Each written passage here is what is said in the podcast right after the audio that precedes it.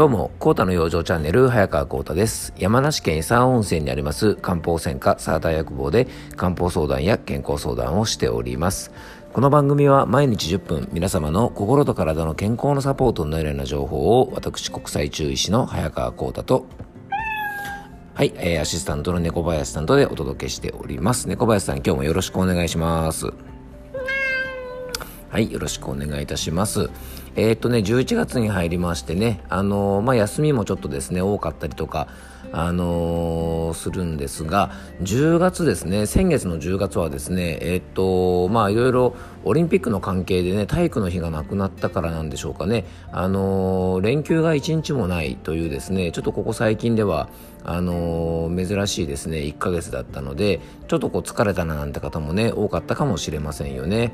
あのまあ、そんな中でですね11月はですね結構連休もね何回かあったりしてですねあのちょっとゆっくりできるのかなと思いますが、まあ、いよいよね12月も目前ということでねなんかほんと今年もあとわずかって感じになりましたよね。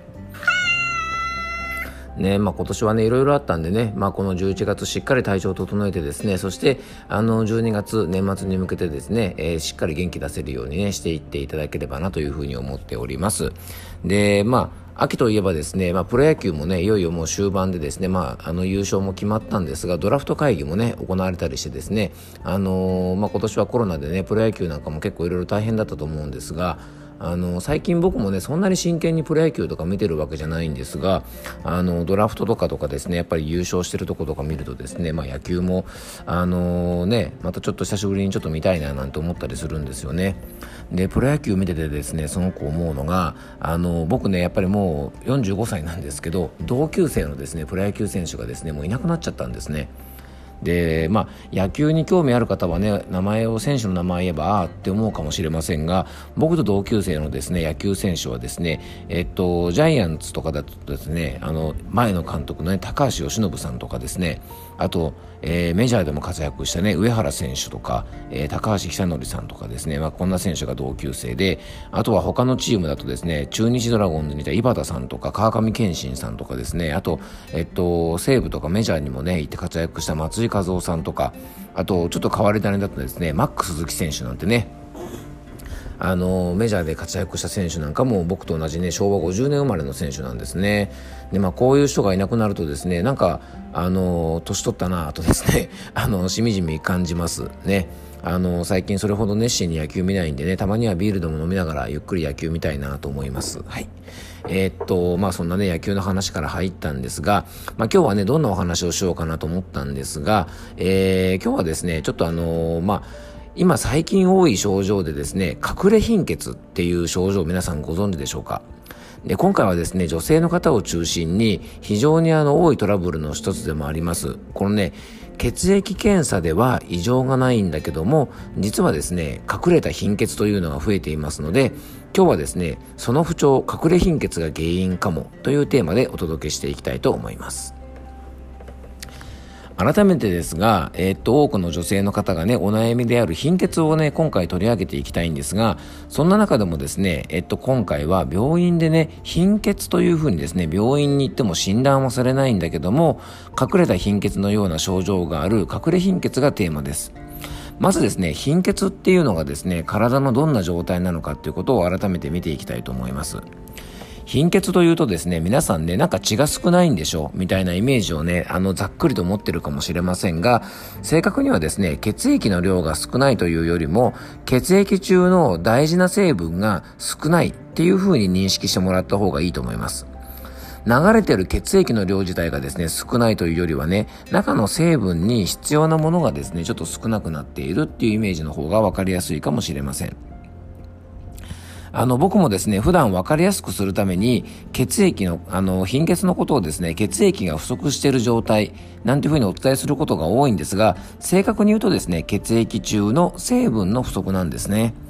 で、何が不足しているかというとですね、赤血球、まあ、血液中のですね、赤血球の数とか、酸素を運搬するね、役割を担うですね、ヘモグロビンっていうタンパク質の量が不足しているような状態を言います。これらがですね不足するとですね血液が僕らのね体内の中にあるさまざまな細胞とか組織に十分にですね酸素を届けられなくなってしまってですねさまざまな不調の原因となります、まあ、これがですねいわゆる貧血というものの状態ですねで、まずはですね、貧血についてですね、えっとね、あの、西洋医学的、また生理学的に、じゃあなんで貧血になっちゃうのかっていう原因を考えていきたいと思います。いつも言うようにですね、どんな不調も原因ありて結果ありっていう言葉が僕とても好きなので、えー、なんで貧血になっちゃうかっていう原因をね、ここからはちょっと触れていきたいと思います。で、貧血の原因はですね、代表的なもので4つに、え、分けられます。まず一つはですね、まあこれは仕方ないんですがね、まあ仕方ないということもないんですけど、過度の出血。たくさん血が出ちゃったから血が足りませんよという感じですね。まあ、これはですね、月経とか出産とか授乳などにより、女性の方が大量に血液を消耗した場合とか、あとは、怪我による外傷とかですね、あと各種海洋のね、えー、過度の出血も、えー、貧血の原因となります。そして二つ目がですね、赤血球の材料不足ですね。これはも主にですね、食事のアンバランス。まあ、近年ではですね、若い女性を中心に、無理のダイエットなどによるですね、ヘモグロビンの原料である鉄分不足が代表的な原因と言われています。いわゆるこれがですね、鉄欠乏性貧血と言われる状態ですね。えー、妊娠とか授乳中は特に鉄分が必要なので、まあ、意識してですね、この鉄分とかいうのを取ら取る必要があると思います。そして3つ目がですね、病気などによる造血機能障害ですね。これはですね、造血機能の障害を起こす病気はいろいろあるんですが、主にですね、骨髄の病気などによって、えー、血液が上手に作れなくなっている状態。再生不良性貧血とかですね、骨髄異形形成症候群などですね、まあこういった病気が主な症状と言われています。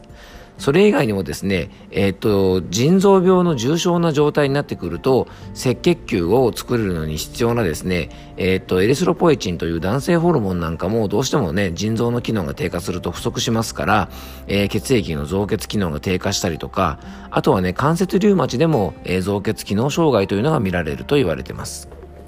そして最後がですね、赤血球を破壊する病気。これはね、溶血性貧血と言われる病気で、赤血球とかですね、ヘモグロビンの、えっ、ー、と、構造や、の構造の異常とかですね、免疫系の異常により、赤血球がね、通常よりも早く壊されてしまう。ということが挙げられます。まあ、これ以外にもね、いろんな病気がありますが、代表的なものだけね、紹介させてもらいました。こういうふうにですね、貧血の原因は様々なんですが、まあ一般的にはですね、1番と2番、過度の出血と赤血球の材料不足が非常に多く見られます。じゃあ、えー、女性にですね、なぜこんなに貧血が多いのか。まあ、貧血というとですね、やっぱ男性の方ももちろんいますが、女性の方に多いというイメージがありますよね。これはまずね、女性の体の仕組みとして月経がありますから、もともと血液をたくさん消耗するようにできていること。で、あとはね、男性に比べると、食事量が圧倒的に少なかったり、食べ物の思考とかで、そういう部分を考えると、血液の材料となるタンパク質が少なめになりやすい。こういったことが原因として挙げられます。またですね、先ほど腎不全で造血機能が低下するなんていうところをお話ししましたが、赤血球をですね、体内で作ってくれるエリスロポエチンというね、男性ホルモンが必要なんですが、まあ、このあたりもですね、やっぱり女性より男性の方がね、当然男性ホルモンが豊富ですから、えー、女性に比べれば貧血が起こしにくい、女性の方が貧血が多いという原因の一つなんじゃないかなと言えると思います。で、この隠れ貧血、今日のテーマなんですが、健康診断でね、血液検査をしても貧血と出ないような状態なので、結構そのままに放っておきがちなんですね。なので、えー、日頃からですね、冷え性とかめまいとか立ちくらみ、疲れやすい、眠りが浅いとかむくむ方、あと気分症状で不安とか心配性、えー、そういったものがあったりとか、疲れ目とか視力低下、女性独特のお悩みではね、生理不順とか、月経の量が少ない、まあ、生理痛とか、あと不妊とかですね、母乳の出が悪い、あと産後の不調があったりとか、月経周期で心身の調子が乱れる方、あと美容面で言ったら顔色がくすんだりとか、目の下のクマが多かったり、えー、爪が割れやすいとか、抜け毛とか枝毛が気になったり、えー、乾燥肌や小じわ、肌の張りがない、まあ、こんな症状が気になる方はですね、いわゆる、えー、隠れ貧血の可能性があるので注意が必要です。中医学ではですねこういう状態を血虚といってですねやっぱ血液が十分に、えー、足りてないような状態と、えー、言いますのでもしですね今ちょっとご紹介したような症状がちょっと気になるなって方は隠れ貧血の可能性がありますのであのぜひご注意いただきたいなというふうに思っておりますやっぱ食事でね、鉄分豊富なものをしっかりとったりとか、睡眠をしっかりとったりとかですね、えー、あと体を冷やさないことも非常に大事になってきます。えー、もう少しですね、詳しい養生法については、僕のノートの方に、えっ、ー、と、今回もですね、詳しく養生法については書いてありますので、えー、もしよかったらですね、そちらの方またね、ご覧いただけたらというふうに思っております。今日は最近意外と多い不調の原因の一つ、隠れ貧血についてお届けさせていただきました。え今日も聞いていただきありがとうございました。どうぞ素敵な一日をお過ごしください。